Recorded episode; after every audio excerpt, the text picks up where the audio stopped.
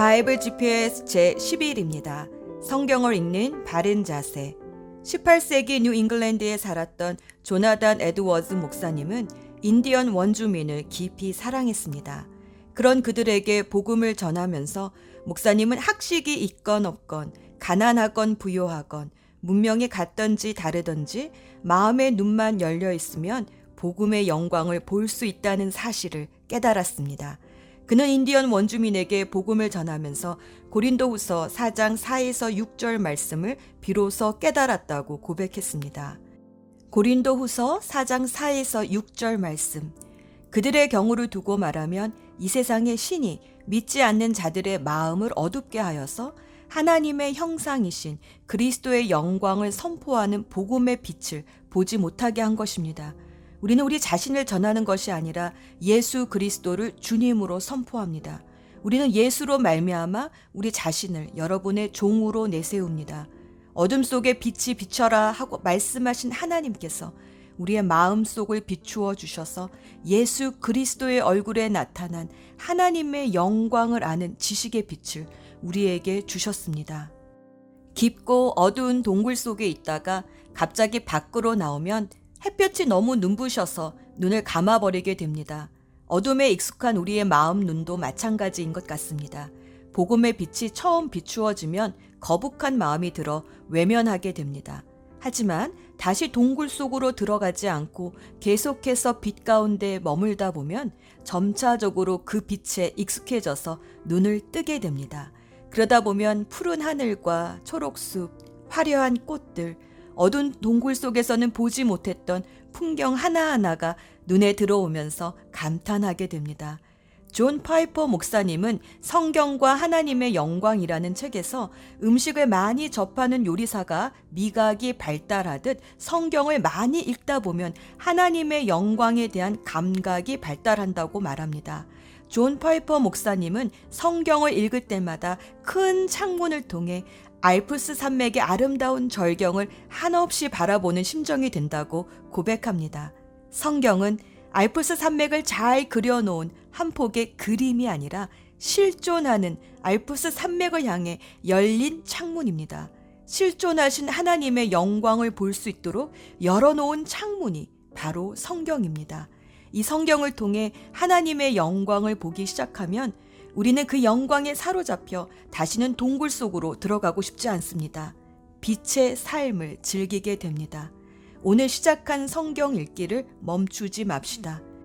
하나님의 영광의 빛에 우리 마음의 눈이 뜰 때까지 어둠에서 벗어나 그 영광의 빛이 너무 좋아 그 빛에 사로잡힐 때까지 계속해서 읽읍시다.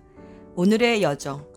민수기의 큰 줄거리는 시내산에서 출발하여 드디어 약속의 땅 입구인 가네스 바네아까지 이르렀으나 믿음이 없어 불평함으로 광야 40년이 지난 후에 광야에서 태어나고 자란 2세대들과 함께 모압 평지까지 오는 긴 여정입니다. 민수기의 뜻은 백성의 수를 센다는 뜻으로 두 번의 인구 조사가 나옵니다. 첫 번째는 출애굽한 광야 1세대, 그리고 광야에서 태어나고 자란 광야 2세대들의 인구 조사입니다. 민수기는 크게 세 파트로 나누어질 수 있는데 1에서 14장까지는 시내산에서 가네스 바네아까지 광야 1세대의 이야기이고 15장에서 20장까지는 불순종으로 방황하는 광야 생활을 통해 1세대는 죽고 2세대가 자라나는 시기입니다. 21장에서 36장까지는 마침내 가나안 땅에 들어갈 광야 2세대의 이야기가 나옵니다. 오늘은 시내산에서 가네스 바네까지의 여정인 1에서 14장까지 읽습니다. 지도상의 주요 지점은 시내산부터 시작된 시내 광야를 통과해 바란 광야와 신 광야 사이의 오아시스인 가네스 바네아 지역입니다. 민수기는 인구 조사부터 시작하지만 시작부터 보면 9장 15절에서 23절의 성막 완성 사건에 이어 9장 1에서 14절의 신해산 6월절 이야기가 민수기 첫 장의 인구 조사보다 먼저 일어난 사건입니다. 이렇게 1년간의 신해산 언약 훈련을 마치자 성막 위의 구름 기둥이 드디어 움직이기 시작합니다. 떠날 때가 된 것입니다. 이제 노예가 아닌 하나님의 군대가 된 이스라엘이 나팔 소리와 함께 힘차게 행군을 시작합니다. 하지만 광야의 행군은 쉽지 않았습니다. 이스라엘은 곧 애굽의 음식, 생선, 파, 마늘, 수박, 부추, 오이가 너무 먹고 싶어졌습니다. 하나님은 메추라기 고기를 하늘에서 쏟아 부어 주셨지만 탐식으로 음식 절제를 못한 사람들은 기브롯 핫다아와에서 죽게 됩니다. 구원의 기쁨과 감격을 잃어버린 이스라엘은 아침마다 내려주시는 만나를 먹으면서 낮에는 구름 기둥의 그늘 아래서 밤에는 따스한 불 기둥 아래서 계속 불평을 했습니다. 급기야는 아론과 미리암마저 모세를 비방했습니다. 왜 이렇게 불평을 했을까요? 구원의 감격과 복음을 잊어버렸기 때문입니다. 어린 양의 피로 어떻게 구원을 받고 홍해를 건너 자유를 얻었는지 잊어버리면 감사 대신 불평이 쏟아집니다. 그러면 약속의 땅을 코앞에 두고서도 들어가지 못하는 불행한 사태가 생깁니다. 약속의 땅 바로 앞 가네스 바네아까지 도착한 이스라엘은 각 지파별 대표 12명을 뽑아 약속의 땅을 미리 정탐하게 하였습니다. 돌아온 12명의 정탐꾼들은 그 땅이 얼마나 아름다운 땅인가 보고했지만 그 중에 10명은 그 땅을 이미 점령하고 있는 안악자손과 네피림 후손들의 이야기를 하며 그들에 비하면 우리는 메뚜기와 같으니 우리는 이제 다 죽었다며 나쁜 소식을 전했습니다. 그러자 온 이스라엘이 하나님께서 우리를 이곳까지 데리고 와서 죽이시는구나 하며 큰 소리로 울며 다시 이집트로 돌아갈 지도자를 뽑자고 했습니다. 갈렙과 여호수아는 그 땅은 하나님이 우리에게 주신 땅이니 두려워 말라 진정시키려 했지만 이스라엘은 이들을 돌로 쳐서 죽이려고 했습니다. 그러자 하나님의 영광이 회막에 나타나셨습니다. 하나님은 그동안 그렇게 보여주셨던 기적 앞에서도 불평하는 이스라엘을 이제 다 죽이시고 모세를 통해서 새롭게 다른 나라를 시작하시겠다 하셨지만 모세는 엎드려 하나님의 자비하신 성품을 의지하여 용서를 구하며 간절히 중보기도 합니다. 하나님은 모세의 기도를 들으시고 second 찬스를 주셨습니다. 광야 40년 연장입니다. 광야에서 태어난 다음 세대가 일어날 때까지 기회를 줄 테니 광야 길로 후퇴하라 하십니다. 믿음을 지킨 유다 지파의 갈렙과 에브라임 지파의 여호수아를 제외한 모든 1세대들은 광야에서 죽을 것이라 라고 말씀하셨습니다. 그러자 이스라엘 백성은 잘못을 뉘우쳤지만 여전히 말씀에 순종하기보다는 자신이 내린 해결책으로 산악지대로 올라가 싸우다가 결국은 패하고 광야의 호르마까지 내쫓기게 되었습니다. 예수 전망대 하나님은 장차 오실 예수님이 어떤 분이신가를 우리로 이해할 수 있도록 예수님을 예표할 수 있는 사람들을 예수님 앞서서 보내셨습니다. 그 중에서도 모세는 예수님을 가장 뚜렷이 예표하는 사람입니다. 히브리서 3장 5에서 6절. 또한 모세는 장래에 말할 것을 증언하기 위하여 하나님의 온 집에 종으로서 신실하였고 그리스도는 하나님의 집을 맡을 아들로서 그와 같이 하셨으니 우리가 소망의 확신과 자랑을 끝까지 굳게 잡고 있으면 우리는 그의 집이니라. 모세는 종으로서 예수님은 아들로서 하나님의 집을 섬기셨습니다. 두 분의 일생은 어딘가 모르게 많이 닮아 있습니다. 태어나자마자 목숨의 위협을 받은 것, 하나님의 진노를 막아서서 목숨을 거는 중보 기도를 하신 것, 편한 삶을 포기하시고 사명을 위해 낮고 불편한 삶을 선택한 것. 모세는 애굽의 종살이, 예수님은 죄의 종살이로부터 우리를 해방시킨 것. 모세는 10계명을, 예수님은 3계명을 주신 것. 모세는 율법을 주고 예수님은 그 율법을 완성하신 것. 모세는 열두 지파의 족장들을 이끌어 이스라엘을 세웠다면 예수님은 열두 지파를 세우셔서 열방에 하나님의 교회를 세우신 것 등등 모세의 일생을 보면 예수님이 무엇을 하시려고 했었는지 이해가 됩니다. 또 모세와 예수님은 왕으로서 통치하고 선지자로서 하나님의 말씀을 전하고 제사장으로서 백성을 위해 중보하고 중재하셨습니다. 그리스도라는 이름은 기름 부음을 받은 자라는 뜻인데 왕, 선지자, 제사장의 직분 모두 기름 부음을 받고 세워지는 직분입니다. 이 시대에 우리는 그리스도인으로서 성령의 기름 부음을 받고 예수님의 발자취를 따라갑니다. 하나님의 말씀으로 다스리며 하나님의 말씀을 전하며 예수 그리스도 이름으로 중보 기도하며 우리도 모세처럼 예수님의 그림자가 되어 예수님의 대사로서 이 땅에 부름을 받았습니다. 그 길은 모세나 예수님이 겪으셨던 것처럼 고난이 있지만 또한 승리의 길입니다. 고난이 없으면 영광도 없고 고난이 없으면 능력도 없습니다. 기도합시다. 은혜가 풍성하신 하나님 아버지, 불평이 우리 마음의 눈을 어둡게 하지 않도록 은혜를 베풀어 주시옵소서. 그래서 오늘도 성경을 읽을 때에 주님의 말씀이 불기둥과 구름기둥처럼 우리 앞서 나가는 것을 보게 하여 주옵소서. 늘 참아주시고 우리 인생에 second, third 찬스를 주시는 예수님의 이름으로 기도합니다. 아멘. 민수기 1장 여호와께서 회막에서 모세에게 말씀하셨습니다. 말씀하신 곳은 시내 광야였고 때는 이스라엘 백성이 이집트에서 나온 지 2년이 되는 해의 둘째 달 첫째 날이었습니다. 이스라엘 모든 백성의 수를 세어라. 각 사람의 이름을 가족별로 그리고 집안별로 적어라. 너는 아론과 함께 스무 살 이상이 된 모든 이스라엘 남자의 수를 세어라. 그들은 이스라엘 군대에서 일할 사람들이다. 그들의 이름을 부대별로 적어라. 각 지파에서 한 사람씩을 지도자로 정해 너희와 함께 일하게 하여라. 너희를 도와줄 지도자들의 이름은 이러하다. 루벤 지파에서는 스테울의 아들 엘리수리오, 시몬 지파에서는 수리사떼의 아들 슬루미엘이요, 유다 지파에서는 암미나답의 아들 나손이요, 이사갈 지파에서는 수알의 아들 느다넬이요, 스불론 지파에서는 헬론의 아들 엘리압이요, 요셉의 아들 가운데 에브라임 지파에서는 암미훗의 아들 엘리사마와 므낫세 지파에서는 브다술의 아들 가말리엘이요, 베냐민 지파에서는 기드오니의 아들 아비단이요, 단 지파에서는 암미삿대의 아들 아히에셀이요, 아셀 지파에서는 오그란의 아들 바기엘이요, 갓 지파에서는 드우엘의 아들 엘리아삽이요, 납달리 지파에서는 에난의 아들 아히라이니라. 이들은 백성이 각 지파의 지도자로 뽑은 사람들입니다. 이들은 각 집안의 지도자였습니다. 모세와 아론은 백성이 뽑은 이 사람들을 데리고 모든 이스라엘 백성을 모았습니다. 그때는 둘째 달 첫째 날이었습니다. 백성은 가족별로 집안별로 이름을 적었습니다. 스무 살 이상 된 모든 남자가 이름을 적었습니다. 모세는 여호와께서 명령하신 대로 했습니다. 모세는 시내 광야에서 백성의 이름을 적었습니다.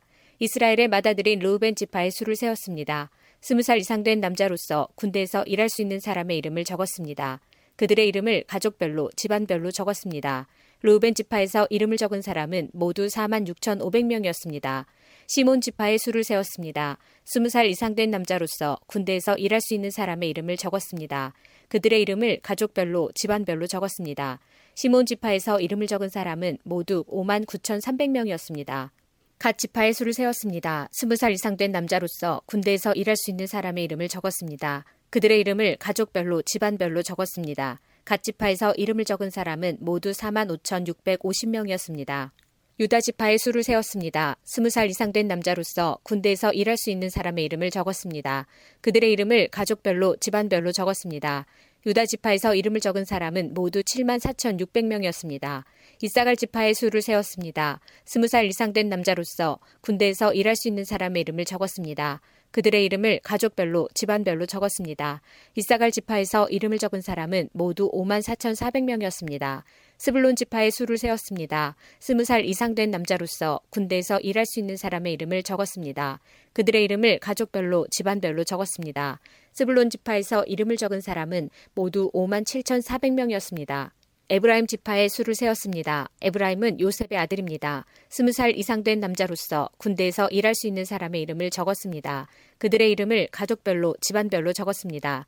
에브라임 지파에서 이름을 적은 사람은 모두 4만 500명이었습니다. 문하세 지파의 수를 세웠습니다. 스무 살 이상 된 남자로서 군대에서 일할 수 있는 사람의 이름을 적었습니다. 그들의 이름을 가족별로 집안별로 적었습니다.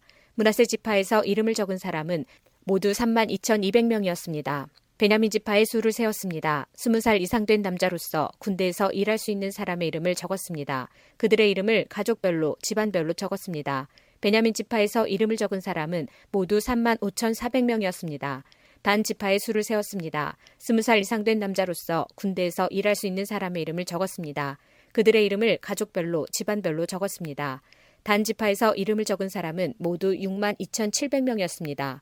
아셀 지파의 수를 세웠습니다. 스무 살 이상 된 남자로서 군대에서 일할 수 있는 사람의 이름을 적었습니다. 그들의 이름을 가족별로 집안별로 적었습니다. 아셀 지파에서 이름을 적은 사람은 모두 4만 1,500명이었습니다. 납달리 지파의 수를 세웠습니다. 스무 살 이상 된 남자로서 군대에서 일할 수 있는 사람의 이름을 적었습니다. 그들의 이름을 가족별로 집안별로 적었습니다. 납달리 지파에서 이름을 적은 사람은 모두 5만 3,400명이었습니다. 모세와 아론은 각 집안을 대표하는 이스라엘의 지도자 12명의 도움을 받아서 이 사람들의 수를 세웠습니다. 이스라엘의 남자 가운데서 20살 이상으로 군대에서 일할 수 있는 사람의 수를 세었습니다. 그래서 각 사람의 이름을 집안별로 적었습니다. 이름을 적은 사람은 모두 60만 3,550명이었습니다. 하지만 레위 지파의 가족들에 대해서는 다른 지파들처럼 그 이름을 적지 않았습니다. 여호와께서 모세에게 말씀하셨습니다. 레위 지파는 세지 말고 다른 이스라엘 백성과 함께 이름을 적지 마라. 레위 사람에게는 언약의 성막을 관리하는 일을 시켜라. 레위 사람에게 성막과 그 안에 있는 모든 것을 보살피게 하여라. 그들은 성막과 그 안에 모든 것을 옮기는 일을 하며 또 성막을 관리하며 성막 둘레에 진을 치고 살아야 한다. 언제든 성막을 옮길 때에는 레위 사람들이 성막을 거두어야 하고 성막을 칠 때에도 레위 사람이 세워야 한다. 누구든지 다른 사람이 성막에 가까이 했다가는 죽을 것이다. 이스라엘 백성은 부대별로 진을 치거라. 각 사람은 자기 집안 깃발 가운데에 진을 쳐라. 하지만 레위 사람은 언약의 성막 둘레에 진을 쳐라. 그래야 내가 이스라엘 백성에게 진노하지 않을 것이다. 이와 같이 레이 사람은 언약의 성막을 관리하여라. 그리하여 이스라엘 백성은 여호와께서 모세에게 명령하신 대로 했습니다.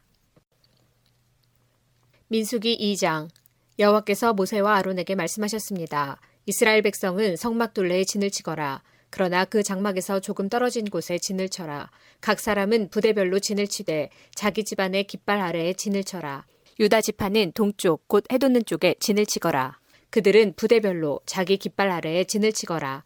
유다 백성의 지도자는 암미나답의 아들 나손이다. 나손 부대의 군인은 모두 7만 4,600명이다. 유다 지파의 한쪽 옆에는 이사갈 지파가 진을 치거라. 이사갈 백성의 지도자는 수아의 아들 느다넬이다. 그의 부대의 군인은 모두 5만 4,400명이다. 다른 쪽 옆에는 스불론 지파가 진을 치거라. 스불론 백성의 지도자는 헬론의 아들 엘리압이다. 그의 부대의 군인은 모두 5만 7,400명이다. 유다 진영의 군인을 부대별로 모두 합하면 18만 6,400명이다. 그들은 행군할 때 가장 먼저 출발해야 한다. 루벤의 진영의 각 부대는 성막 남쪽에 진을 치거라. 그들은 각기 자기 깃발 아래에 진을 쳐야 한다. 루벤 백성의 지도자는 스데울의 아들 엘리술이다. 그의 부대의 군인은 모두 4만 6,500명이다. 그 한쪽 옆에는 시몬 지파가 진을 치거라. 시몬 백성의 지도자는 수리사떼의 아들 슬루미엘이다. 그의 부대의 군인은 모두 5만 9,300명이다. 다른 쪽 옆에는 갓 지파가 진을 쳐야 한다. 갓 백성의 지도자는 르우엘의 아들 엘리아삽이다. 그의 부대의 군인은 모두 4만 5,650명이다. 르우벤 진영의 군인을 부대별로 모두 합하면 15만 1,450명이다. 그들은 행군할 때 두 번째로 출발해야 한다. 회막은 레위 사람의 진과 함께 모든 진의 한 가운데서 이동해야 한다. 지파들은 진을 칠 때와 같은 순서로 이동해야 한다. 각 사람은 자기 집안의 깃발 아래에 있어야 한다. 에브라임 진영의 각 부대는 서쪽에 진을 치거라. 그들은 각기 자기 깃발 아래에 진을 쳐야 한다. 에브라임 백성의 지도자는 암미훗의 아들 엘리사마이다. 그의 부대의 군인은 모두 4만 500명이다. 그 한쪽 옆에는 므낫세 지파가 진을 치거라. 므낫세 백성의 지도자는 브다술의 아들 가말리엘이다. 그의 부대의 군인은 모두 3만 2,200명이다. 다른 쪽 옆에는 베냐민 지파가 진을 쳐야 한다. 베냐민 백성의 지도자는 기도오니의 아들 아비단이다. 그의 부대의 군인은 모두 3만 5,400명이다. 에브라임 진영의 군인을 부대별로 모두 합하면 10만 8,100명이다. 그들이 행군할 때 세 번째로 출발해야 한다. 단 진영의 각 부대는 북쪽에 진을 치거라. 그들은 각기 자기 깃발 아래에 진을 쳐야 한다. 단 백성의 지도자는 암미사떼의 아들 아이에셀이다. 그의 부대의 군인은 모두 6만 2,700명이다. 그 한쪽 옆에는 아셀 지파가 진을 치거라. 아셀 백성의 지도자는 오그란의 아들 바기엘이다. 그의 부대의 군인은 모두 4만 1,500명이다. 다른 쪽 옆에는 납달리 지파가 진을 치거라. 납달리 백성의 지도자는 에난의 아들 아히라이다. 그의 부대의 군인은 모두 5만 3,400명이다. 단 진영의 군인을 부대별로 모두 합하면 15만 7,600명이다. 그들은 행군할 때에 깃발을 앞세우고 마지막으로 출발해야 한다. 집안별로 센 이스라엘의 백성 수는 이러합니다. 각 진에 있는 이스라엘 백성을 부대별로 모두 합하면 60만 3,550명입니다. 여호와께서 모세에게 명령하신 대로 이스라엘 백성을 셀 때 레위 사람은 세지 않았습니다. 그리하여 이스라엘 백성은 여호와께서 모세에게 명령하신 대로 했습니다. 그들은 자기 깃발 아래에 진을 쳤습니다. 각 사람은 가족별로 집안별로 이동했습니다. 민수기 3장 여호와께서 시내산에서 모세에게 말씀하셨을 당시 아론과 모세의 족보는 이러합니다. 아론에게는 네 아들이 있습니다. 맏아들은 나답이고 그 아래로 아비후와 엘르아살과 이다말입니다. 이것이 아론의 아들들의 이름입니다. 그들은 기름 부음을 받고 제사장으로 임명되었습니다. 그러나 나답과 아비후는 여호와 앞에서 죄를 지어 죽고 말았습니다. 그들은 시내 광야에서 잘못된 불을 여호와께 제물로 바쳤습니다. 그들에게는 아들이 없었습니다. 그래서 아버지인 아론을 도와 엘르아살과 이다말이 제사장으로 일했습니다. 여호와께서 모세에게 말씀하셨습니다. 레위 지파를 제사장 아론에게 데려가거라. 레위 지파는 아론을 도와라. 레위 지파에게 회막 앞에서 아론의 일과 모든 이스라엘 백성의 일을 돕게 하여라. 그들에게 회막의 모든 기구들을 관리하게 하고 회막의 일을 돌보며 이스라엘 백성의 일을 보살피게 하여라. 레위 사람을 아론과 그의 아들들에게 맡겨라. 모든 이스라엘 백성 가운데 레위 사람은 아론에게 완전히 맡겨진 사람들이다. 그러나 너는 아론과 그의 아들들만을 제사장으로 임명하여라. 다른 사람이 거룩한 것에 가까이 하면 죽게 될 것이다. 여호와께서는 또 모세에게 말씀하셨습니다. 나는 이스라엘 백성 가운데 레위 사람을 뽑아서 그들로 이스라엘의 모든 마다들을 대신하게 했다. 레이 사람은 내 것이다. 처음 태어난 것은 다 내 것이기 때문이다. 너희가 이집트에 있을 때 나는 이집트 백성의 처음 태어난 아이를 다 죽이고 이스라엘의 처음 태어난 것은 구별하여 다 내 것으로 삼았다. 사람이든 짐승이든 처음 태어난 것은 내 것이다. 나는 여호와니라. 여호와께서 또다시 시내 광야에서 모세에게 말씀하셨습니다. 레위 사람을 가족별로 그리고 집안별로 세어라. 태어난 지 한 달 이상 된 남자를 다 세어라. 그래서 모세는 여호와의 말씀에 복종하여 레위 사람을 세었습니다. 레위에게는 세 아들이 있었습니다. 그 아들들의 이름은 게르손과 고핫과 므라리입니다. 게르손의 아들은 집안별로 립니와 시므이입니다. 고핫의 아들은 집안별로 아므람과 이스할과 헤브론과 우시엘입니다. 무라리의 아들은 집안별로 마을리와 무시입니다. 레이 사람을 집안별로 나누면 이러합니다. 게르손 집안에는 립니와 시므이 가족이 있습니다. 이들은 모두 게르손 집안입니다. 게르손 집안에는 태어난 지 한 달 이상 된 남자가 모두 7,500명이 있었습니다. 게르손 집안은 서쪽 곧 성막 뒤에 진을 쳤습니다. 게르손 집안의 어른은 라엘의 아들 엘리아삽입니다. 게르손 집안이 회막에서 맡은 일은 회막과 장막과 그 덮개와 회막의 휘장과 뜰의 휘장과 회막과 재단을 둘러싸고 있는 뜰 입구의 휘장과 그 모든 것에 쓰는 줄을 맡아 관리하는 것이었습니다. 고아 집안에는 아므람과 이스할과 헤브론과 우시엘 가족이 있습니다. 이들은 모두 고아 집안입니다. 고아 집안에는 태어난 지 한 달 이상 된 남자가 모두 8,600명이 있었습니다. 이들은 성소를 돌보는 일을 맡았습니다. 고앗 집안은 성막 남쪽에 진을 쳤습니다.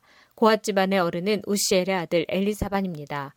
이들이 맡은 일은 언약궤와 상과 등잔대와 재단들과 성소의 연장들과 휘장을 맡아 관리하고 이와 관계가 있는 그 밖의 모든 일을 돕는 것이었습니다. 레이 사람의 가장 큰 어른은 제사장 아론의 아들 엘르아살입니다. 엘르아살은 성소를 관리하는 모든 사람들을 감독했습니다. 무라리 집안에는 마으리와 무시 가족이 있습니다. 이들은 모두 무라리 집안입니다. 무라리 집안에는 태어난 지 한 달 이상 된 남자가 모두 6,200명이 있었습니다. 무라리 집안의 어른은 아비하일의 아들 수리엘입니다. 무라리 집안은 성막의 북쪽에 진을 쳤습니다. 이들이 맡은 일은 성막의 널빤지와 빗장과 기둥과 그 받침을 맡아 관리하고 이와 관계가 있는 그 밖의 모든 일을 돕는 것이었습니다. 그들은 또한 성막 둘레에 뜰에 있는 기둥과 그 받침, 말뚝과 줄을 관리하는 일도 맡았습니다. 모세와 아론과 그의 아들들은 회막의 동쪽에 진을 쳤습니다. 그들은 회막 앞에 있었습니다. 그들은 이스라엘 백성을 위해 성소의 일을 맡았습니다. 하지만 다른 사람이 성소에 가까이 오면 죽었습니다. 모세와 아론은 여호와께서 명령하신 대로 레위 사람을 세었습니다. 태어난 지 한 달 이상 된 남자는 모두 2만 2천 명이 있었습니다. 여호와께서 모세에게 말씀하셨습니다. 이스라엘 백성 가운데서 태어난 지 한 달 이상 된 맏아들을 다 세어라. 그리고 그 이름을 적어라. 이스라엘의 모든 맏아들 대신 레위 사람을 나에게 바치고 이스라엘의 처음 태어난 짐승 대신 레위 사람의 짐승을 나에게 바쳐라. 나는 여호와니라. 모세는 여호와께서 명령하신 대로 했습니다. 모세는 이스라엘의 맏아들을 다 세었습니다. 모세는 태어난 지 한 달 이상 된 맏아들의 이름을 다 적었습니다. 모세가 적은 이름은 모두 22,273명이었습니다. 여호와께서 또 모세에게 말씀하셨습니다. 너는 이스라엘의 모든 맏아들 대신 레위 사람을 나에게 바치고 이스라엘의 처음 태어난 짐승 대신 레위 사람의 처음 태어난 짐승을 나에게 바쳐라. 나는 여호와니라. 그런데 이스라엘의 모든 맏아들이 레위 사람보다 273명이 더 많다. 그러므로 그 273명에 대해서는 한 사람의 은 5세겔씩 받되 성소에서 다는 무게로 달아서 받아라. 한 세겔은 20계란이라. 그 은은 아론과 그의 아들들에게 주어라. 그것은 이스라엘 백성 273명을 대신해서 바치는 것이다. 그리하여 모세는 레이 사람들이 대신할 수 없는 사람들의 돈을 거두었습니다. 모세는 이스라엘의 마다들에게서 은을 거두었습니다. 모세는 성소에서 다는 무게로 은 1365세계를 거두었습니다. 모세는 그 은을 아론과 그의 아들들에게 주었습니다. 민수기 4장 여호와께서 모세와 아론에게 말씀하셨습니다. 레이 사람 가운데서 고아 자손을 따로 세워라. 그들을 집안별로 가족별로 세워라. 30세에서 50세까지의 남자들을 세워라. 그들은 회막에서 일할 사람들이다. 그들에게 회막 안에 가장 거룩한 물건인 지성물들을 맡게 하여라. 이스라엘 백성이 이동할 때 아론과 그의 아들들은 회막으로 들어가거라. 그들은 휘장을 걷어내려서 언약궤를 그 휘장으로 덮어라. 그 위에 고운 가죽으로 만든 덮개를 덮고 다시 파란색 천을 덮은 다음에 언약궤의 고리에 채를 꿰어라. 또 진설병을 놓는 상 위에도 파란색 천을 깔아라. 그리고 그 위에 접시와 향 피우는 그릇과 부어드리는 재물인 전재물을 담을 병과 잔들과 상 위에 늘 차려놓는 빵인 진설병을 올려놓아라. 그런 다음에는 그 모든 것 위에 빨간색 천을 덮어라. 그리고 그 위에 고운 가죽을 덮고 채들을 꿰어라. 또 파란색 천을 가져다가 등잔대와 등잔과 심지 자르는 가위와 불똥그릇과 등잔에 쓰는 모든 기름그릇을 덮어라. 그런 다음에 그 등잔대와 거기에 딸린 그 모든 기구들을 고운 가죽에 싸서 들것에 얹어라. 그리고 나서 금재단 위에 파란색 천을 깔아라. 그리고 다시 고운 가죽으로 덮고 채를 깨어 두어라. 성소에서 쓰던 것은 다 파란색 천으로 싸고 고운 가죽으로 덮어서 들것에 얹어라. 놋재단의 재는 모두 쳐내고 재단 위에 자주색 천을 깔아라. 재단에서 쓰던 물건, 곧 불을 옮기는 그릇과 고기를 찍는 갈고리와 삽과 사발을 다 모아서 놋재단 위에 올려놓고 그 위에 고운 가죽을 덮은 다음 재단의 고리에 채를 끼워라. 진이 이동할 준비가 다 되었으면 아론과 그의 아들들은 거룩한 물건들과 거기에 딸린 그 모든 기구들을 다 싸놓아라. 그런 다음에 고앗 자손이 와서 그것들을 옮겨라. 그러나 그들 역시 성물에는 손을 대지 말도록 하여라. 손을 대는 날엔 죽을 것이다. 회막에 있는 물건들을 옮기는 일이 고앗 자손의 할 일이다. 제사장 아론의 아들 엘라살은 성막을 관리할 책임이 있다. 그는 성막 안에 있는 모든 것, 곧 등잔에 쓸 기름과 향기로운 냄새가 나는 향과 늘 바치는 곡식 제물과 제사장과 물건을 거룩히 구별할 때 쓰는 기름을 맡으며 거기에 딸린 모든 기구들을 맡아라. 여호와께서 모세와 아론에게 말씀하셨습니다. 고앗 자손이 레이 사람 가운데서 끊어지지 않게 하여라. 그들이 가장 거룩한 물건들에 가까이 갈 때 죽지 않도록 아론과 그의 아들들이 들어가서 고앗 자손이 해야 할 일을 일일이 가르쳐 주어라. 그리고 고앗 자손이 옮길 물건을 일일이 정해 주어라. 고앗 자손은 성소에 들어가서 잠깐 동안이라도 거룩한 물건들을 보아서는 안 된다. 그러면 죽을 것이다. 여호와께서 모세에게 말씀하셨습니다. 게르손 자손을 가족별로 집안별로 세어라. 30세에서 50세까지의 남자들을 세어라. 그들은 회막에서 일할 사람들이다. 게르손 집안이 해야 할 일과 날라야 할 물건은 이러하다. 그들에게 회막의 여러 가지 천과 그 덮개와 고운 가죽으로 만든 덮개와 회막 입구에 휘장을 운반하게 하여라. 그리고 성막 둘레에 뜰 휘장과 재단과 뜰 입구의 휘장과 줄과 휘장에 쓰는 모든 물건과 이와 관계가 있는 그 밖의 모든 물건을 운반하여라. 아론과 그의 아들들은 게르손 자손이 하는 모든 일을 감독하여라. 너희는 그들이 날라야 할 물건을 일러 주어라. 이것이 게르손 집안이 회막에서 해야 할 일이다. 제사장 아론의 아들 이다말이 그 일을 감독하여라. 무라리 자손을 가족별로 집안별로 세워라. 30세에서 50세까지의 남자들을 세워라. 그들은 회막에서 일할 사람들이다. 무라리 집안이 해야 할 일은 회막의 널빤지와 빗장과 기둥과 밑받침을 나르는 일이다. 그들은 또 뜰 둘레에 있는 기둥과 그 밑받침과 장막 말뚝과 줄과 거기에 딸린 모든 연장을 날라라. 너희는 각 사람이 해야 할 일을 자세히 알려주어라. 이것이 무라리 집안이 회막에서 해야 할 일이다. 제사장 아론의 아들 이다말이 그 일을 감독하여라. 모세와 아론과 이스라엘 장로들은 고앗 자손을 가족별로 집안별로 세웠습니다. 이들은 30세에서 50세까지의 남자로서 회막에서 일할 사람들입니다. 가족별로 이름을 적은 남자는 모두 2,750명이었습니다. 이것이 회막에서 일한 고앗 자손을 모두 합한 수입니다. 모세와 아론은 여호와께서 모세에게 명령하신 대로 그들의 수를 세웠습니다. 게르손 집안도 가족별로 집안별로 이름을 적었습니다. 이들은 30세에서 50세까지의 남자로서 회막에서 일해야 합니다. 집안별로 가족별로 이름을 적은 남자는 모두 2,630명이었습니다. 이것이 회막에서 일한 게르손 자손을 모두 합한 수입니다. 모세와 아론은 여호와께서 명령하신 대로 그들의 수를 세웠습니다. 무라리 집안도 가족별로 집안별로 이름을 적었습니다. 이들은 30세에서 50세까지의 남자로서 회막에서 일해야 했습니다. 집안별로 이름을 적은 남자는 모두 3,200명이었습니다. 이것이 회막에서 일한 무라리 자손을 모두 합한 수입니다. 모세와 아론은 여호와께서 명령하신 대로 그들의 수를 세웠습니다.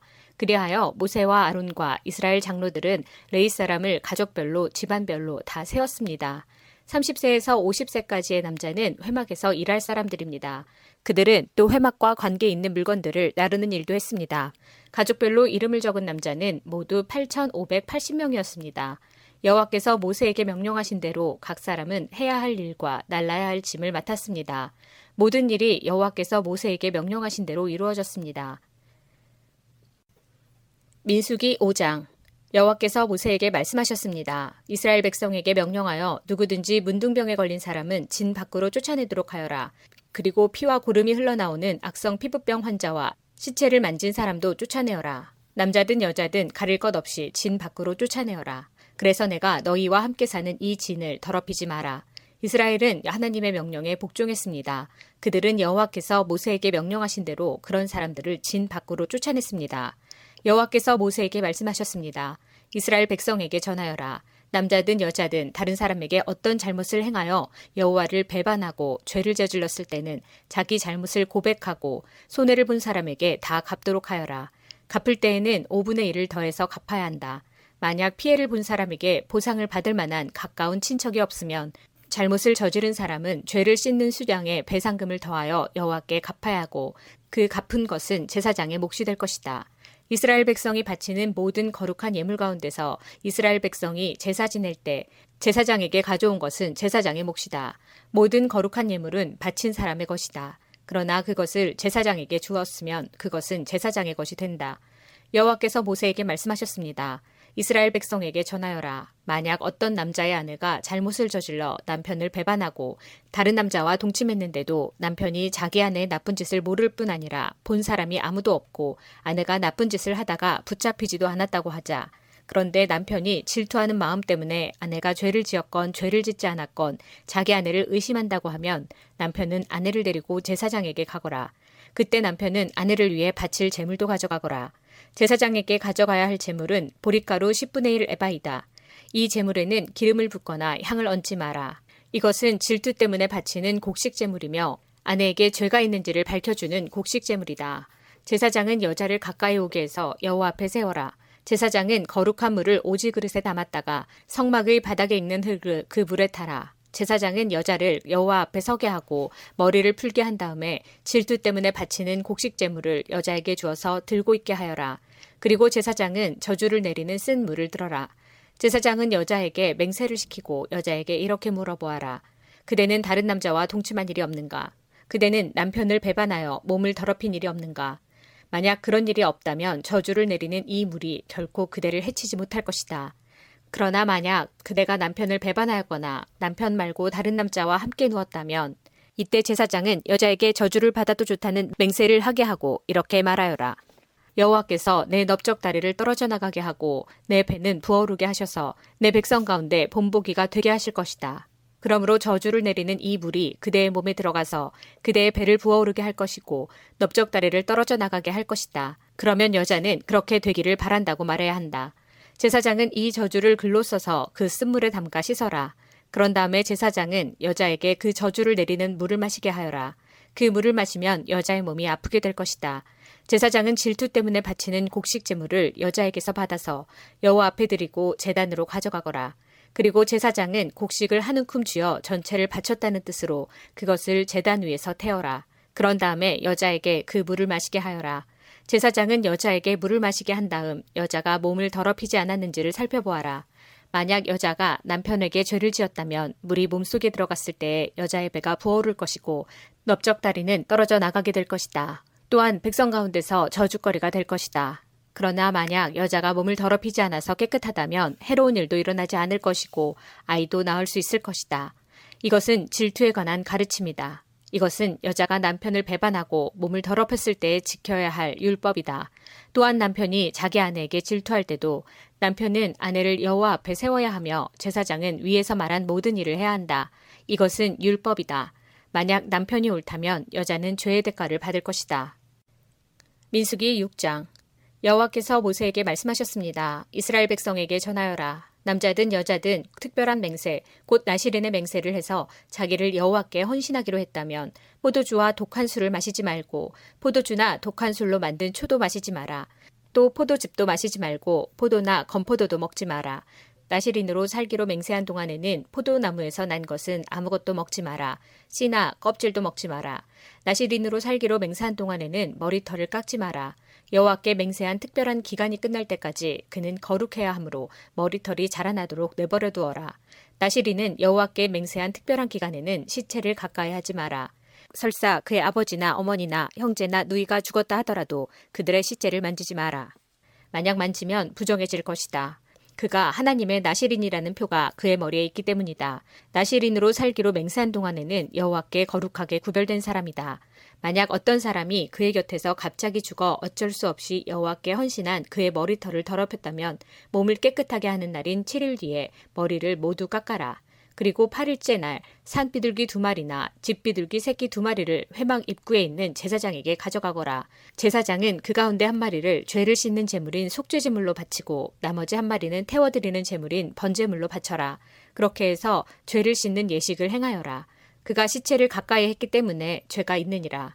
바로 그날 그는 자기 머리를 거룩히 구별하기로 다시 맹세하여라. 그리고 다시 특별한 기간을 정해서 자기를 여호와께 바치고 1년 된 수량을 가져와서 허물을 씻는 속건제로 바쳐라. 그 전까지의 기간은 무효이다. 그것은 그가 그 기간 동안에 부정해졌기 때문이다.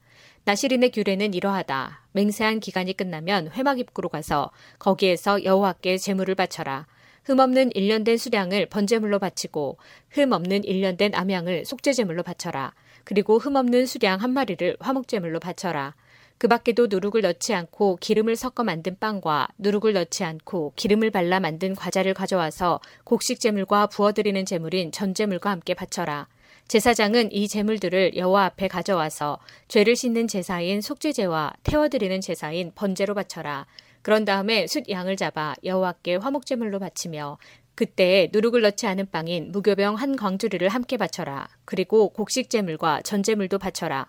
나시리는 회막 입구로 가서 그가 바친 머리털을 밀고 그 머리털을 화목제물 밑에서 타고 있는 불에 올려놓아라.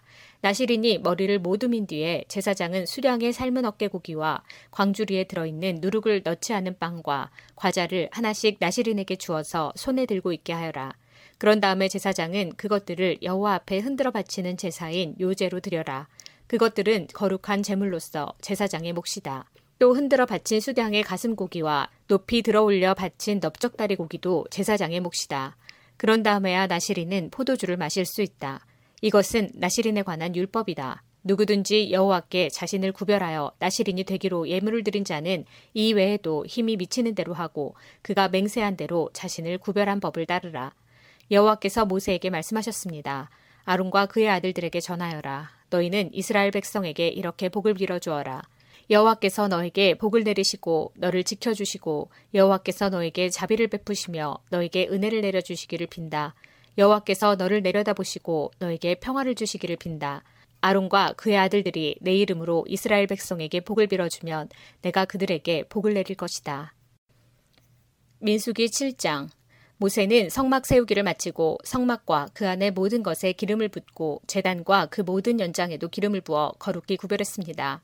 그러자 이스라엘 지도자들 곧 각 집안의 어른들과 각 지파의 지도자들로서 백성의 수를 셀 때에 함께 일한 사람들이 제물을 바쳤습니다. 그들은 여호와께 덮개가 있는 수레 여섯 대와 황소 열두 마리를 가져왔습니다. 각 지도자마다 황소 한 마리씩 가져왔고 수레는 두 사람이 한 대씩 가져왔습니다. 그들은 그것을 성막 앞으로 가져왔습니다. 여호와께서 모세에게 말씀하셨습니다.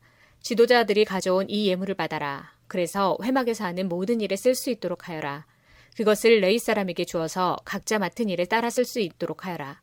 그리하여 모세는 수레와 황소를 받았습니다. 모세는 그것들을 레이 사람에게 주었습니다. 수레 두 대와 황소 네 마리는 게르손 자손에게 주었습니다. 이것은 그들이 맡은 일을 하는데 필요한 분량이었습니다. 수레 네 대와 황소 여덟 마리는 무라리 자손에게 주었습니다. 이것은 그들이 맡은 일을 하는데 필요한 분량이었습니다. 제사장 아론의 아들 이다말이 이들 모두의 일을 감독했습니다.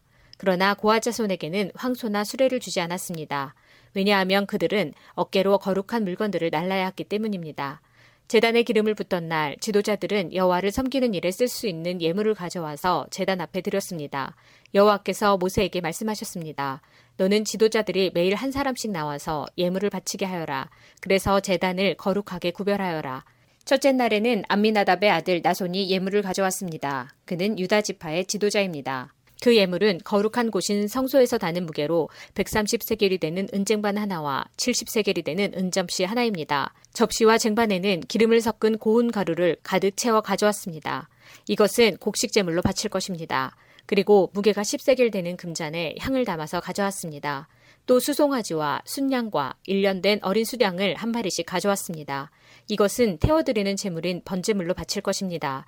또 죄를 씻는 제물인 속죄제물로 수렴소를 한 마리 가져왔습니다. 또 황소 두 마리와 수량 다섯 마리와 수렴소 다섯 마리와 1년 된 어린 수량 다섯 마리도 가져왔습니다. 이것은 모두 화목제물로 바칠 것입니다. 이것은 암미나답의 아들 나손의 예물이었습니다. 둘째 날에는 수알의 아들 느다넬이 예물을 가져왔습니다. 그는 이사갈 지파의 지도자입니다.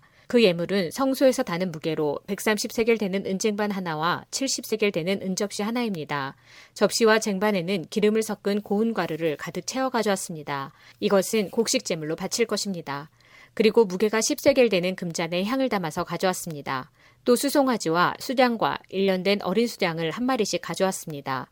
이것은 번제물로 바칠 것입니다. 또 속죄제물로 숫 염소를 한 마리 가져왔습니다. 또 황소 두 마리와 수량 다섯 마리와 수염소 다섯 마리와 1년 된 어린 수량 다섯 마리도 가져왔습니다. 이것은 모두 화목제물로 바칠 것입니다. 이것은 수알의 아들 느다넬의 예물이었습니다. 셋째 날에는 헬론의 아들 엘리압이 예물을 가져왔습니다. 그는 스불론 지파의 지도자입니다. 그 예물은 성소에서 다는 무게로 130세겔 되는 은쟁반 하나와 70세겔 되는 은접시 하나입니다. 접시와 쟁반에는 기름을 섞은 고운 가루를 가득 채워 가져왔습니다. 이것은 곡식 제물로 바칠 것입니다. 그리고 무게가 10세겔 되는 금잔에 향을 담아서 가져왔습니다. 또 수송아지와 순양과 1년 된 어린 수량을 한 마리씩 가져왔습니다. 이것은 번제물로 바칠 것입니다. 또 속죄제물로 수렴소를 한 마리 가져왔습니다. 또 황소 두 마리와 수량 다섯 마리와 수렴소 다섯 마리와 1년 된 어린 수량 다섯 마리도 가져왔습니다. 이것은 모두 화목제물로 바칠 것입니다. 이것은 헬론의 아들 엘리압의 예물이었습니다. 넷째 날에는 스데울의 아들 엘리술이 예물을 가져왔습니다. 그는 루우벤 지파의 지도자입니다.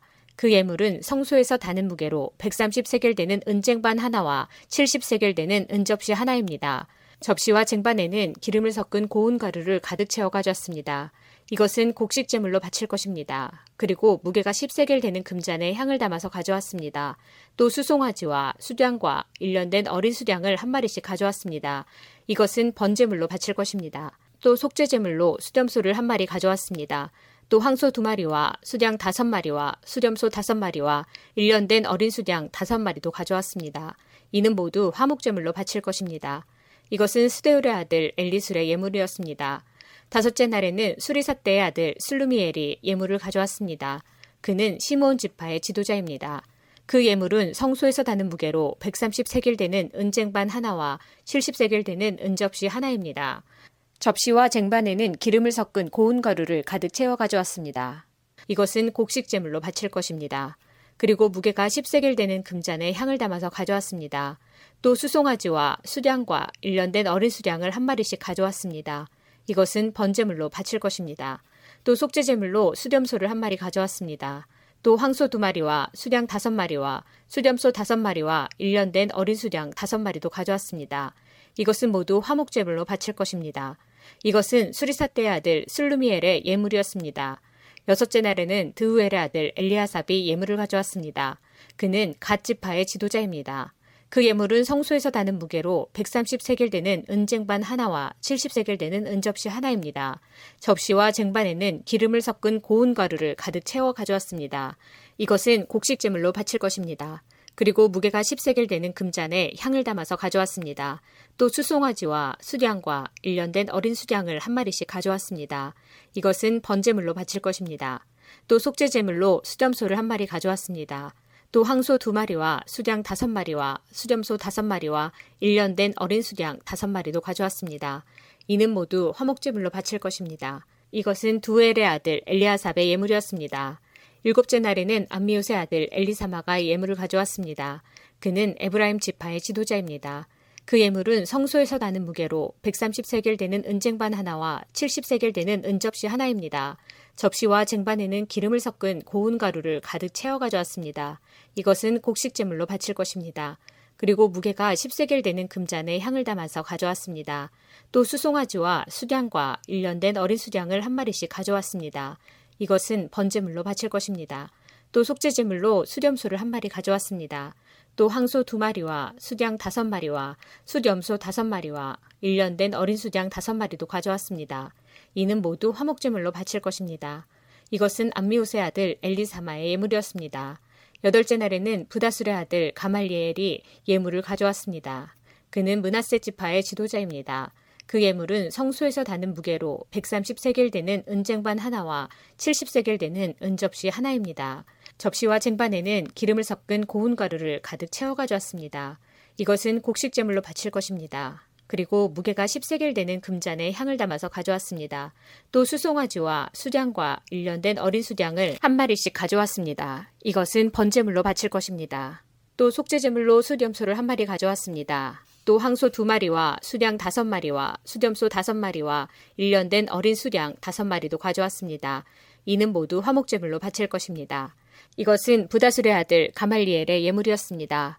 아홉째 날에는 기도니의 아들 아비단이 예물을 가져왔습니다. 그는 베냐민 지파의 지도자입니다. 그 예물은 성소에서 다는 무게로 130세겔 되는 은쟁반 하나와 70세겔 되는 은접시 하나입니다. 접시와 쟁반에는 기름을 섞은 고운 가루를 가득 채워 가져왔습니다. 이것은 곡식 제물로 바칠 것입니다. 그리고 무게가 10세겔 되는 금잔에 향을 담아서 가져왔습니다. 또 수송아지와 수량과 일련된 어린 수량을 한 마리씩 가져왔습니다. 이것은 번제물로 바칠 것입니다. 또 속죄제물로 수렴소를 한 마리 가져왔습니다.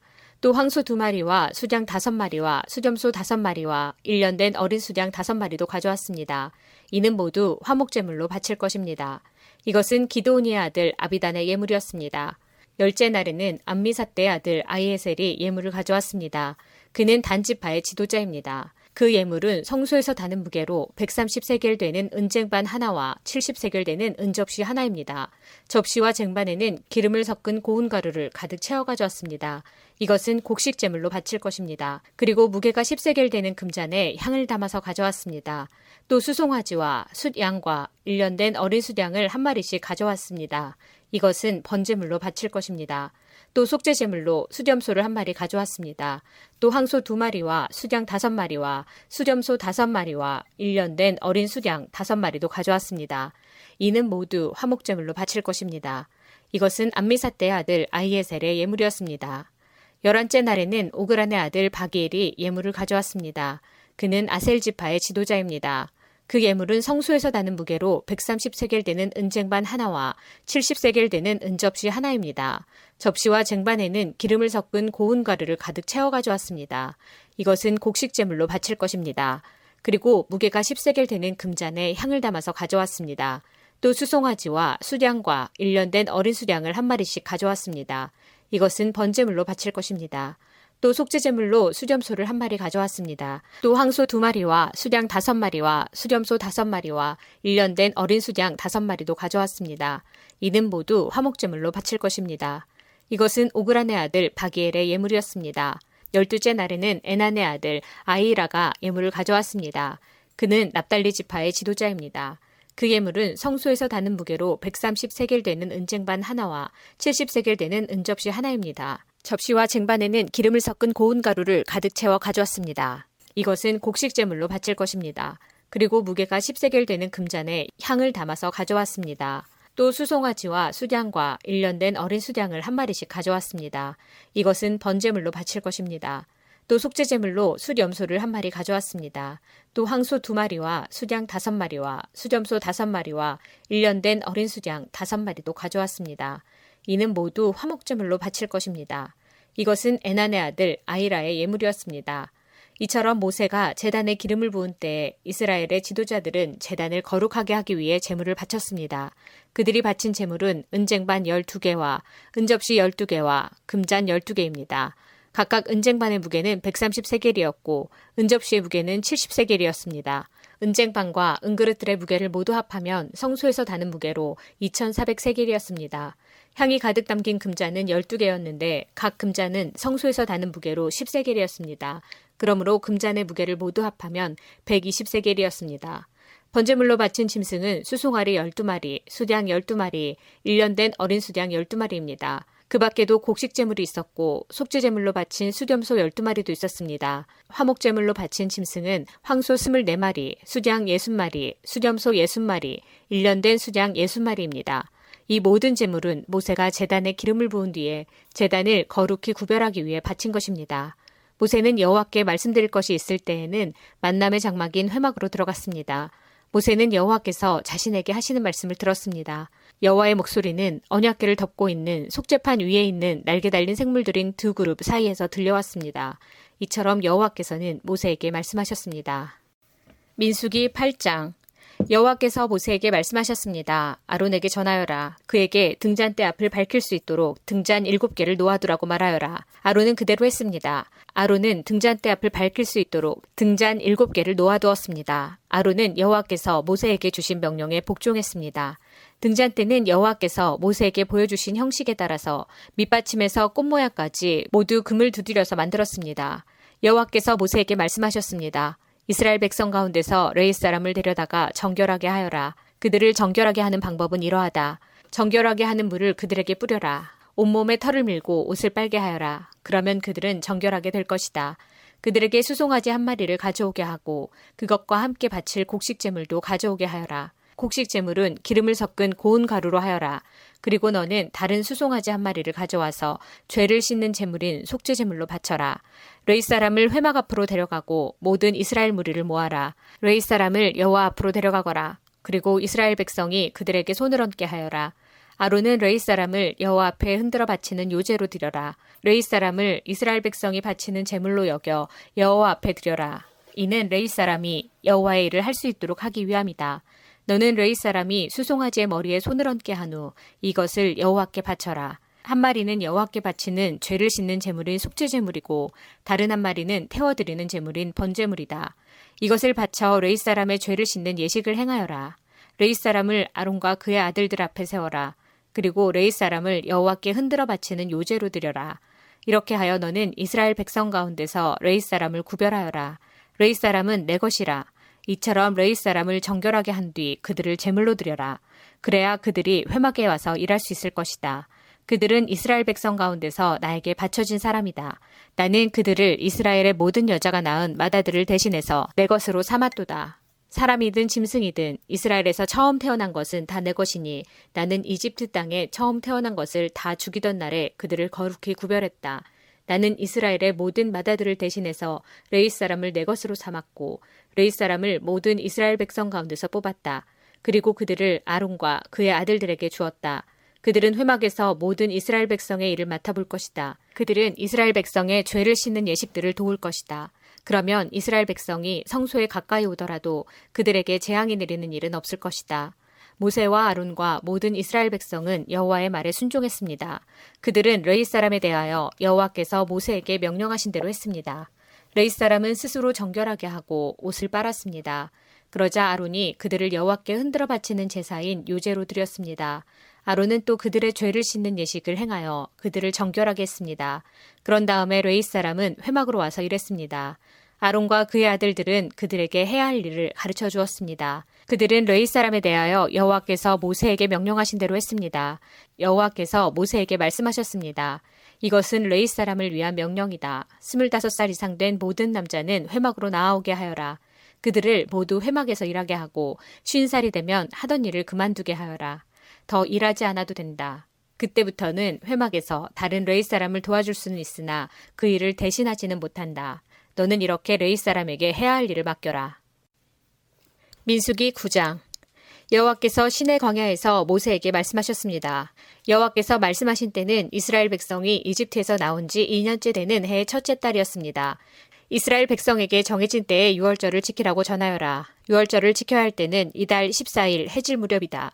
이스라엘 백성은 유월절에 관한 모든 규례를 지켜라. 그리하여 모세는 이스라엘 백성에게 유월절을 지키라는 말씀을 전했습니다. 이스라엘 백성은 첫째 달 14일 해질 무렵에 신의 광야에서 유월절을 지켰습니다. 이스라엘 백성은 여호와께서 모세에게 명령하신 그대로 했습니다. 그러나 그날 유월절을 지킬 수 없는 사람들이 있었습니다. 그들은 시체를 만져서 부정해진 사람들입니다. 그들은 그날 모세와 아론에게 갔습니다. 그들이 모세에게 말했습니다. 우리는 시체를 만졌으므로 부정합니다. 그렇지만 이 정해진 때에 우리도 여호와께 예물을 드려야 하지 않겠습니까? 우리도 다른 이스라엘 백성처럼 예물을 드리고 싶습니다. 모세가 그들에게 말했습니다. 기다리시오. 여호와께서 여러분에게 무엇이라고 말씀하실지 알아봐야겠소. 그때 여호와께서 모세에게 말씀하셨습니다. 이스라엘 백성에게 전하여라. 너희나 너희 자손은 시체를 만져서 부정해졌거나 먼 길을 떠나 있을 때라도 여호와의 유월절을 지켜야 한다. 그러한 사람은 유월절을 지키되 둘째 달 14일을 해질 무렵에 지켜라. 그때에는 쓴 나물과 누룩을 넣지 않은 빵을 어린 양고기와 함께 먹어라. 먹던 것을 다음날 아침까지 남기지 말고 양의 뼈를 부러뜨리지도 마라. 유월절을 지킬 때에는 이 모든 규례를 지켜라. 부정하지도 않고 먼 길을 떠나지도 않은 사람은 유월절을 지켜라. 만약 지키지 않으면 그는 백성에게서 끊어질 것이다. 그는 정해진 때에 여호와께 제물을 바치지 않았으므로 죄값을 받을 것이다. 너희 가운데 사는 외국인도 여호와의 유월절을 지킬 수 있으니 그가 유월절을 지킬 때에는 모든 규례를 따르게 하여라. 너희가 지키는 규례를 외국인도 똑같이 지키게 하여라.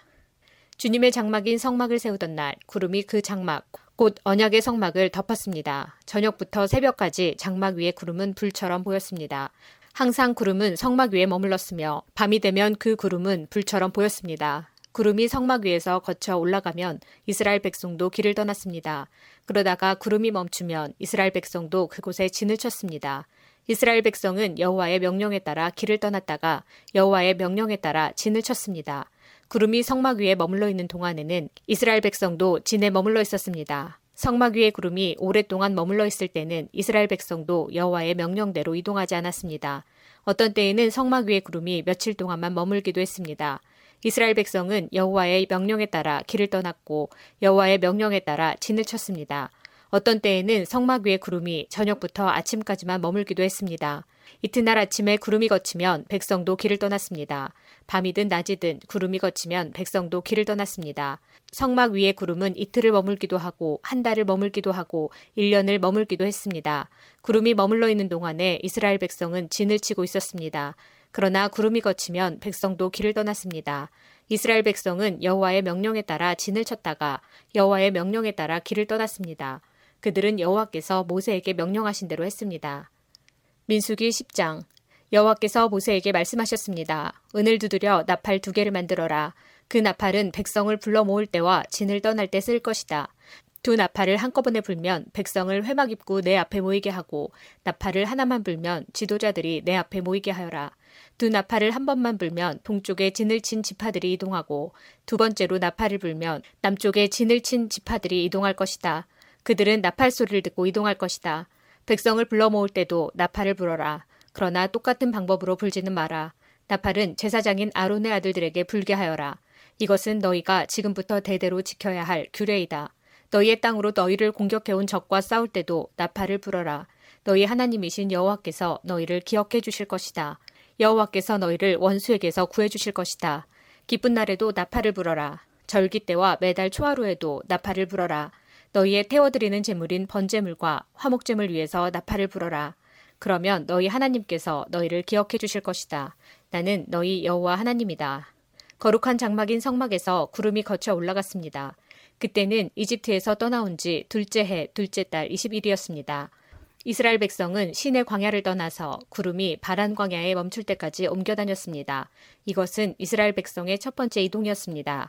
그들은 여호와께서 모세에게 명령하신 대로 했습니다. 유다 진의 부대들이 깃발을 따라 이동했습니다. 지휘자는 암미나답의 아들 나손이었습니다. 수알의 아들 느다엘이 이사갈 지파의 군대를 이끌었습니다.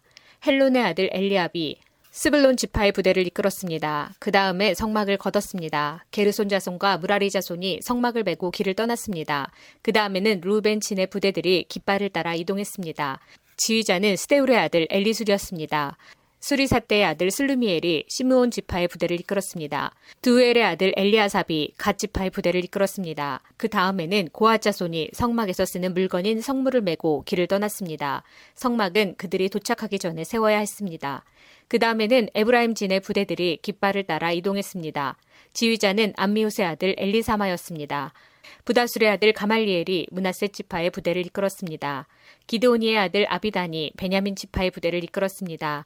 맨 마지막에는 단 진의 부대들이 깃발을 세우고 앞서간 다른 모든 부대의 후방 수비를 맡은 부대들이 부대별로 이동했습니다. 지휘자는 암미사 때의 아들 아이에셀이었습니다. 오그란의 아들 바기엘이 아셀 지파의 부대를 이끌었습니다. 에난의 아들 아이라가 납달리 지파의 부대를 이끌었습니다. 이스라엘의 부대들은 이동할 때 이런 순서로 행근했습니다. 호밥은 미디안 사람 루우엘의 아들입니다. 이드로라고도 하는 루우엘은 모세의 장인입니다. 모세가 처남인 호밥에게 말했습니다. 우리는 하나님께서 우리에게 주시기로 약속한 땅으로 갑니다. 우리와 함께 갑시다. 처남을 잘 대접하겠습니다. 여호와께서 이스라엘에게 좋은 것으로 약속하셨습니다. 그러나 호밥이 대답했습니다. 아닐세, 나는 가지 못하네. 나는 내가 태어난 내 고향으로 돌아가야 하네. 모세가 말했습니다.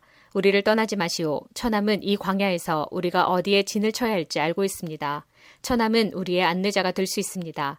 우리와 함께 갑시다. 여호와께서 우리에게 주시는 좋은 것을 다 처남에게 나누어 드리겠습니다. 그리하여 그들은 여호와의 산을 떠났습니다. 백성은 여호와의 언약궤를 앞세웠습니다. 그들은 3일 동안 진을 칠 곳을 찾았습니다. 백성이 진을 떠날 때면 낮에는 여호와의 구름이 그들 위를 덮었습니다.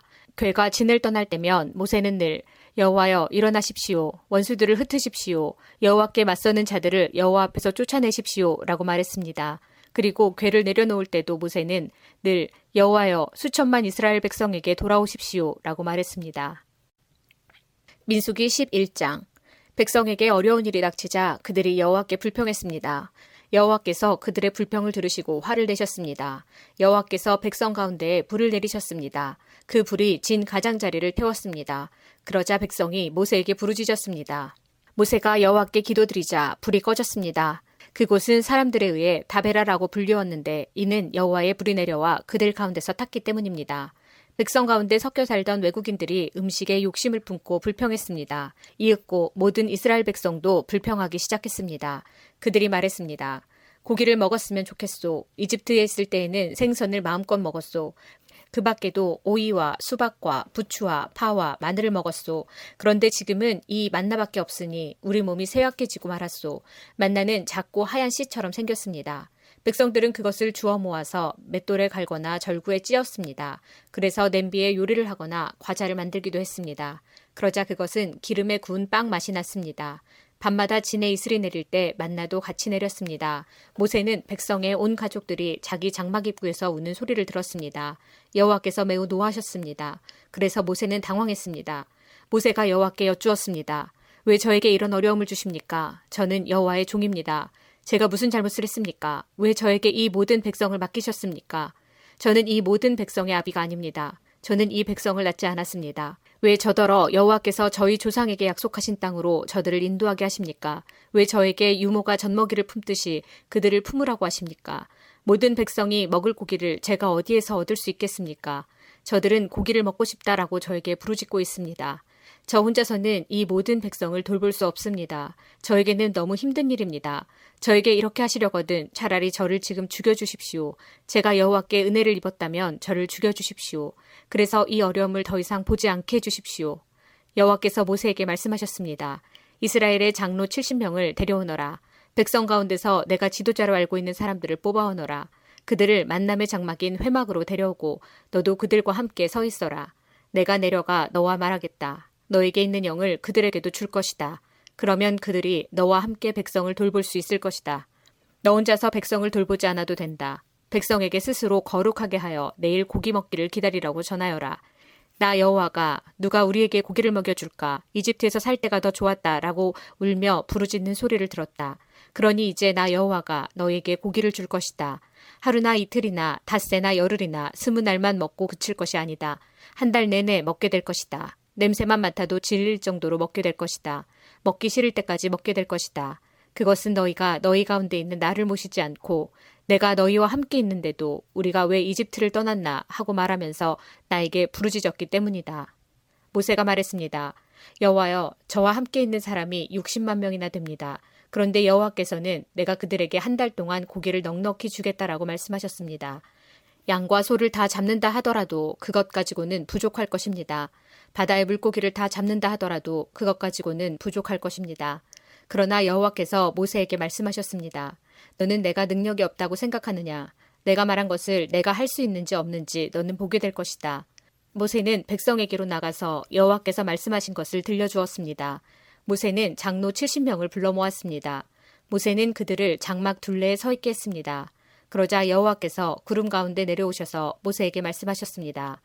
여호와께서 모세 위에 내리셨던 영을 장로 70명에게 나누어 주셨습니다.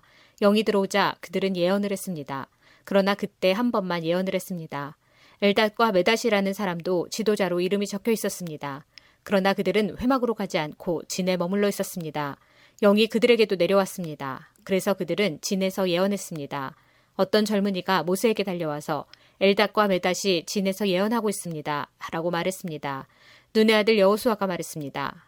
나의 주 모세여 그들의 하는 일을 말리셔야 합니다. 여호수아는 아직 젊었으며 모세의 보좌관으로 일할 때였습니다. 그러나 모세가 대답했습니다. 내가 나를 위해 질투하는 것이냐? 오히려 여호와의 백성이 다 예언을 했으면 좋겠다. 여호와께서 그의 영을 모두에게 내리셨으면 좋겠다. 모세와 이스라엘 장로들은 진으로 돌아왔습니다. 여호와께서 바다에서 강한 바람을 보내셨습니다. 그 바람이 진 둘레에 메추라기를 몰고 왔습니다. 메추라기가 땅 위에 2규빗 높이에 가까울 정도로 있었습니다. 사방으로 하루길이 될 만한 곳까지 메추라기가 있었습니다.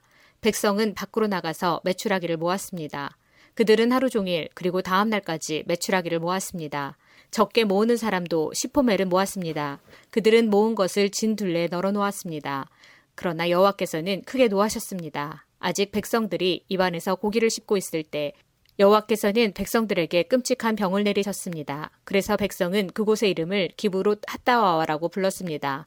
다른 음식을 원했던 욕심 많은 사람들을 그곳에 묻었기 때문입니다. 백성은 기브롯 핫다와를 떠나 하세롯으로 가서 거기에 머물렀습니다. 민수기 12장 미리암과 아론이 모세가 구수 여자와 결혼한 것을 내세워 모세를 비방하기 시작했습니다. 그들이 말했습니다. 여호와께서 모세하고만 말씀하셨나? 여호와께서 우리하고는 말씀하지 않으셨단 말이냐? 여호와께서 이 말을 들으셨습니다. 모세는 매우 겸손했습니다. 모세는 땅 위에서 가장 겸손한 사람이었습니다. 여호와께서 갑자기 모세와 아론과 미리암에게 말씀하셨습니다. 너희 셋 모두 당장 회막으로 나오너라. 그리고 그들은 회막으로 갔습니다. 여호와께서 구름 기둥 가운데서 내려오셨습니다. 여호와께서는 회막 입구에 서 계셨습니다. 여호와께서 아론과 미리암을 부르시자 두 사람 모두 가까이 나왔습니다. 여호와께서 말씀하셨습니다. 내 말을 들어라. 너희 가운데 예언자가 있으면 나 여호와가 환상으로 나를 그에게 보여주고 꿈으로 그에게 말할 것이다. 그러나 내 종 모세에게는 그렇게 하지 않았다. 그는 나의 모든 백성을 충성스럽게 보살피고 있다. 나는 그와 얼굴과 얼굴을 맞대어 말하고 숨은 뜻으로 말하지 않고 분명히 말하노라. 그는 나 여호와의 모습까지 보는데 어찌하여 너희는 아무 두려움도 없이 내 종 모세를 비방하느냐? 여호와께서 그들에게 크게 노하시고 떠나가셨습니다. 장막 위에서 구름이 거쳤습니다. 아론이 미리암을 보니 미리암이 눈처럼 하얗게 되어 있었습니다. 미리암은 문둥병에 걸렸습니다. 아론이 모세에게 말했습니다. 내 주여, 우리의 어리석은 죄를 용서해 주십시오. 미리암을 죽은 채로 태어나는 아기처럼 내버려 두지 마십시오. 살이 반쯤이나 썩어서 태어난 아이처럼 버려두지 마십시오. 모세가 여호와께 부르짖었습니다. 하나님, 미리암을 고쳐 주십시오. 여호와께서 모세에게 대답하셨습니다. 미리암의 아버지가 미리암에게 침을 뱉었어도 미리암은 7일 동안 부끄러워했을 것이다. 그러니 미리암을 7일 동안 진 밖으로 내보냈다가 돌아오게 하여라. 그리하여 미리암은 7일 동안 진 밖에 갇혀 있었습니다. 백성은 미리암이 돌아올 때까지 진을 옮기지 않았습니다. 그런 일이 있은 뒤에 백성은 하세롯을 떠나 바란 광야에 진을 쳤습니다. 민수기 13장 여호와께서 모세에게 말씀하셨습니다. 가나안 땅을 정탐할 사람들을 보내거라. 내가 그 땅을 이스라엘 백성에게 줄 것이다. 각 지파에서 지도자 한 사람씩을 보내어라. 모세는 여호와의 명령에 따랐습니다. 모세는 바란 광야에서 가나안 땅으로 이스라엘의 지도자들을 보냈습니다. 모세가 보낸 지도자들의 이름은 이러합니다. 르우벤 지파에서는 삭굴의 아들 삼무아, 시므온 지파에서는 호리의 아들 사밧, 유다 지파에서는 여분네의 아들 갈렙, 잇사갈 지파에서는 요셉의 아들 이갈, 에브라임 지파에서는 눈의 아들 호세아, 베냐민 지파에서는 라부의 아들 발디, 스불론 지파에서는 소디의 아들 갓디엘, 므낫세 지파, 곧 요셉 지파에서는 수시의 아들 갓디, 단 지파에서는 그말리의 아들 암미엘, 아셀 지파에서는 미가엘의 아들 스둘, 납달리 지파에서는 웁시의 아들 나비, 갓 지파에서는 마기의 아들 구엘입니다. 이것은 모세가 가나안 땅을 정탐하러 보낸 사람들의 이름입니다. 모세는 눈의 아들 호세아에게 여호수아라는 새 이름을 붙여주었습니다. 모세는 그들을 보내어 가나안 땅을 정탐하게 했습니다. 모세가 말했습니다. 가나안 남쪽 네게부 지방에 갔다가 산악 지방으로도 가시오. 그 땅이 어떻게 생겼는지 살펴보시오. 그 땅에 사는 백성이 강한지 약한지 적은지 많은지 살펴보시오. 그리고 그들이 사는 땅이 어떤가 살펴보시오. 좋은 땅인지 나쁜 땅인지 살펴보시오. 그들이 사는 마을은 어떤지, 마을에 성벽이 있는지, 아니면 훤히 트인 들판의 진과 같은지 살펴보시오. 흙은 어떤지, 기름진지, 메마른지, 나무는 자라는지 살펴보시오. 그 땅에서 자라는 열매도 가져오시오. 그때는 첫 열매가 맺히는 계절이었습니다. 그리하여 그들은 올라가서 그 땅을 정탐했습니다. 그들은 신광야에서부터 하맛 어귀 르홉에 이르기까지 그 땅을 정탐했습니다. 그들은 가나안 남쪽 네기브를 거쳐 헤브론에까지 이르렀습니다. 헤브론에는 아이만과 세세와 달메가 살았습니다. 그들은 안악자 손이었습니다. 헤브론 성은 이집트의 소안보다 7년 먼저 세워졌습니다. 그들은 에스골 골짜기에서 포도 한 송이가 달려있는 포도나무 가지 하나를 꺾었습니다. 그리고 두 사람이 장대를 메고 장대 가운데에 포도나무 가지를 매달아서 날랐습니다. 그들은 석류와 무화과도 땄습니다. 그들은 그곳을 에스골 골짜기라고 불렀습니다. 이스라엘 백성이 그곳에서 포도나무 가지를 꺾었기 때문입니다. 그들은 40일 동안 가나안 땅을 정탐한 뒤에 진으로 돌아왔습니다. 그들은 가데스에 있는 모세와 아론과 모든 이스라엘 백성에게로 돌아왔습니다. 가데스는 바란 광야에 있습니다. 그들은 모세와 아론과 모든 이스라엘 백성에게 보고를 하고 그 땅에서 가져온 과일을 보여주었습니다. 그들이 모세에게 말했습니다. 당신이 가라고 한 땅에 갔었습니다. 그 땅은 온갖 식물이 아주 잘 자라나는 땅입니다. 거기에서 자라는 열매를 여기에 가져왔습니다. 그러나 거기에 사는 백성은 강합니다. 그들의 성은 성벽도 있고 큽니다. 우리는 거기에서 안악자손도 보았습니다. 아말렉 사람들은 네게부 지방에 살고 있습니다. 햇 사람과 여부수 사람과 아모리 사람은 산악 지방에서 살고 있고 가나안 사람들은 바닷가와 요단 강가에서 살고 있습니다. 그러자 갈렙이 모세 앞에 있는 백성을 잠잠하게 한 뒤에 말했습니다. 우리는 올라가서 저 땅을 차지해야 합니다. 우리는 할 수 있습니다. 그러나 갈렙과 함께 갔던 사람들이 말했습니다. 우리는 그 백성들을 공격할 수 없습니다. 그들은 우리보다 강합니다. 그 사람들은 자기들이 정탐한 땅에 대해 이스라엘 백성에게 나쁜 소식을 전해 주었습니다. 그들이 말했습니다. 그 땅은 우리를 삼키고 말 것입니다. 우리가 봤던 사람들 모두 키가 매우 컸습니다. 우리는 그곳에서 네피림 백성도 보았습니다. 아낙 자손은 네피림 백성의 자손일 것입니다. 그들은 거인이었습니다. 우리는 스스로 보기에도 메뚜기 같았고 그들에게도 메뚜기 같아 보였을 것입니다. 민수기 14장 그날 밤 모든 백성이 큰 소리로 울기 시작했습니다. 모든 이스라엘 백성이 모세와 아론에게 불평했습니다. 모든 백성이 그들에게 말했습니다. 우리가 이집트에서 죽었거나 광야에서 죽었더라면 더 좋았을 것이요. 여호와께서는 왜 우리를 이 땅으로 인도해서 칼에 맞아 죽게 하는 거요. 우리 아내와 자식들은 잡혀가고 말 것이요. 차라리 이집트로 돌아가는 것이 좋겠소. 그들이 또 서로 말했습니다. 지도자를 뽑아서 이집트로 돌아갑시다. 모세와 아론은 그곳에 모인 모든 이스라엘 백성 앞에서 땅에 엎드렸습니다. 가나안 땅을 정탐하고 온 눈의 아들 여호수아와 여분네 아들 갈렙은 옷을 찢었습니다. 그들이 모든 이스라엘 백성에게 말했습니다. 우리가 정탐하러 갔던 땅은 매우 좋은 곳입니다. 여호와께서 우리에게 자비를 베푸신다면 우리를 그 땅으로 인도하실 것입니다. 젖과 꿀이 넘쳐 흐를 만큼 비옥한 그 땅을 우리에게 주실 것입니다. 여호와를 배반하지 마십시오. 그 땅의 백성을 두려워하지 마십시오. 그들은 우리의 밥이나 마찬가지입니다. 그들에게는 방벽이 없지만 우리에게는 여호와가 계십니다. 그들을 두려워하지 마십시오. 그러나 모든 무리는 그들을 돌로 쳐서 죽이려고 했습니다. 그때 여호와의 영광이 회막에서 이스라엘 백성에게 나타났습니다. 여호와께서 모세에게 말씀하셨습니다. 내가 이들 가운데서 기적을 일으켰는데도 이 백성이 언제까지 나를 멸시할 것이냐? 언제까지 나를 믿지 않을 것이냐? 내가 이들에게 끔찍한 병을 내려서 이들을 없애버리겠다. 그러나 너를 통하여 이들보다 크고 센 나라를 이룰 것이다. 모세가 여호와께 말씀드렸습니다. 이집트 사람들이 듣겠습니다. 여호와께서는 이 백성을 크신 능력으로 이집트에서 인도해내셨습니다. 이집트 사람이 이 땅에 사는 사람들에게 이 일에 대해 말할 것입니다. 그들은 이미 여호와에 대해 알고 있습니다. 그들은 여호와께서 여호와의 백성과 함께 계시다는 것을 알고 있습니다. 그리고 여호와께서 얼굴과 얼굴을 마주해 보이셨다는 것도 알고 있습니다. 그들은 여호와의 구름이 여호와의 백성 위에 머문다는 것과 여호와께서 낮에는 구름으로 밤에는 불로 여호와의 백성을 인도하신다는 것도 알고 있습니다. 나라들이 여호와의 능력을 들어 알고 있습니다.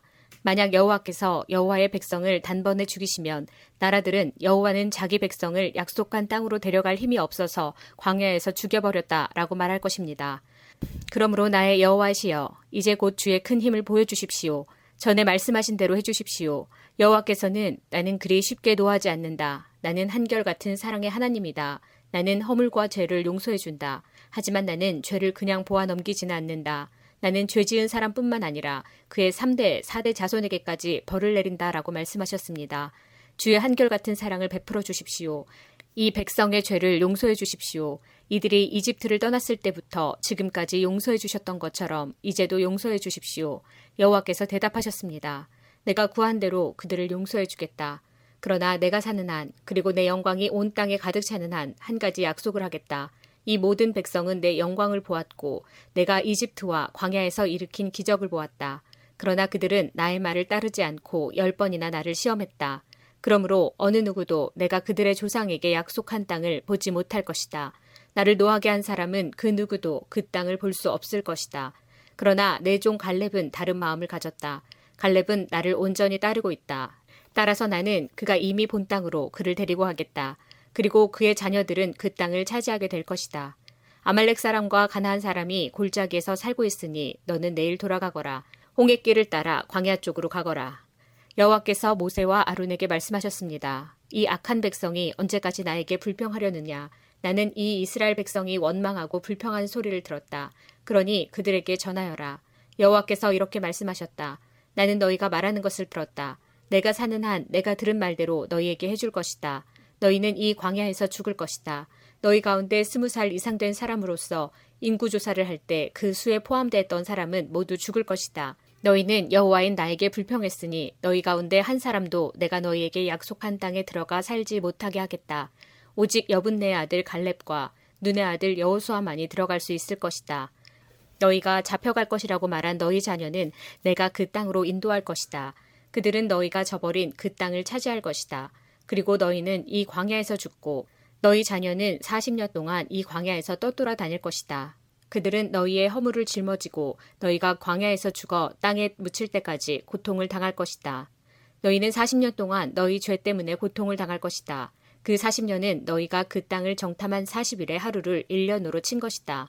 너희는 내가 너희를 싫어하는 것이 어떤 것인지를 알게 될 것이다. 여호와인 나의 말이다. 나는 이 악한 백성에게 내가 말한 이 모든 일을 분명히 하겠다. 그들은 한데어 올려 나를 배반했다. 그러므로 그들은 모두 이 광야에서 죽을 것이다. 모세가 정탐하라고 보냈던 사람들이 돌아와서 모든 이스라엘 백성에게 불평을 퍼뜨렸습니다. 그들은 그 땅에 대해 나쁜 소식을 전했습니다. 그 땅에 대해서 나쁜 소식을 전한 사람들은 여호와께서 내리신 끔찍한 병으로 말미암아 죽었습니다. 오직 눈의 아들 여호수아와 여분네의 아들 갈렙만이 죽지 않았습니다. 모세가 이 모든 말씀을 백성에게 일러주자 백성은 매우 슬퍼했습니다. 이튿날 아침 일찍 백성은 산악 지방 쪽으로 올라가면서 말했습니다. 우리가 죄를 지었다. 여호와께서 말씀하신 곳으로 가자. 그러나 모세가 말했습니다. 왜 여호와의 명령에 복종하지 않소? 올라가도 이기지 못할 것이오. 가지 마시오. 여호와께서 여러분과 함께 계시지 않소. 여러분은 원수들에게 질 것이오. 아말렉 사람과 가나안 사람이 여러분을 가로막고 여러분을 칼로 죽일 것이오.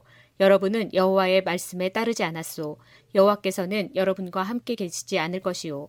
그들은 아랑곳하지 않고 산악 지방 쪽으로 올라갔습니다. 그러나 모세와 여호와의 언약궤는 진을 떠나지 않았습니다. 산악 지방에 사는 아말렉 사람과 가나안 사람이 내려와서 이스라엘 백성을 공격했습니다. 이스라엘 백성은 그들에게 져서 호르마까지 쫓겨났습니다.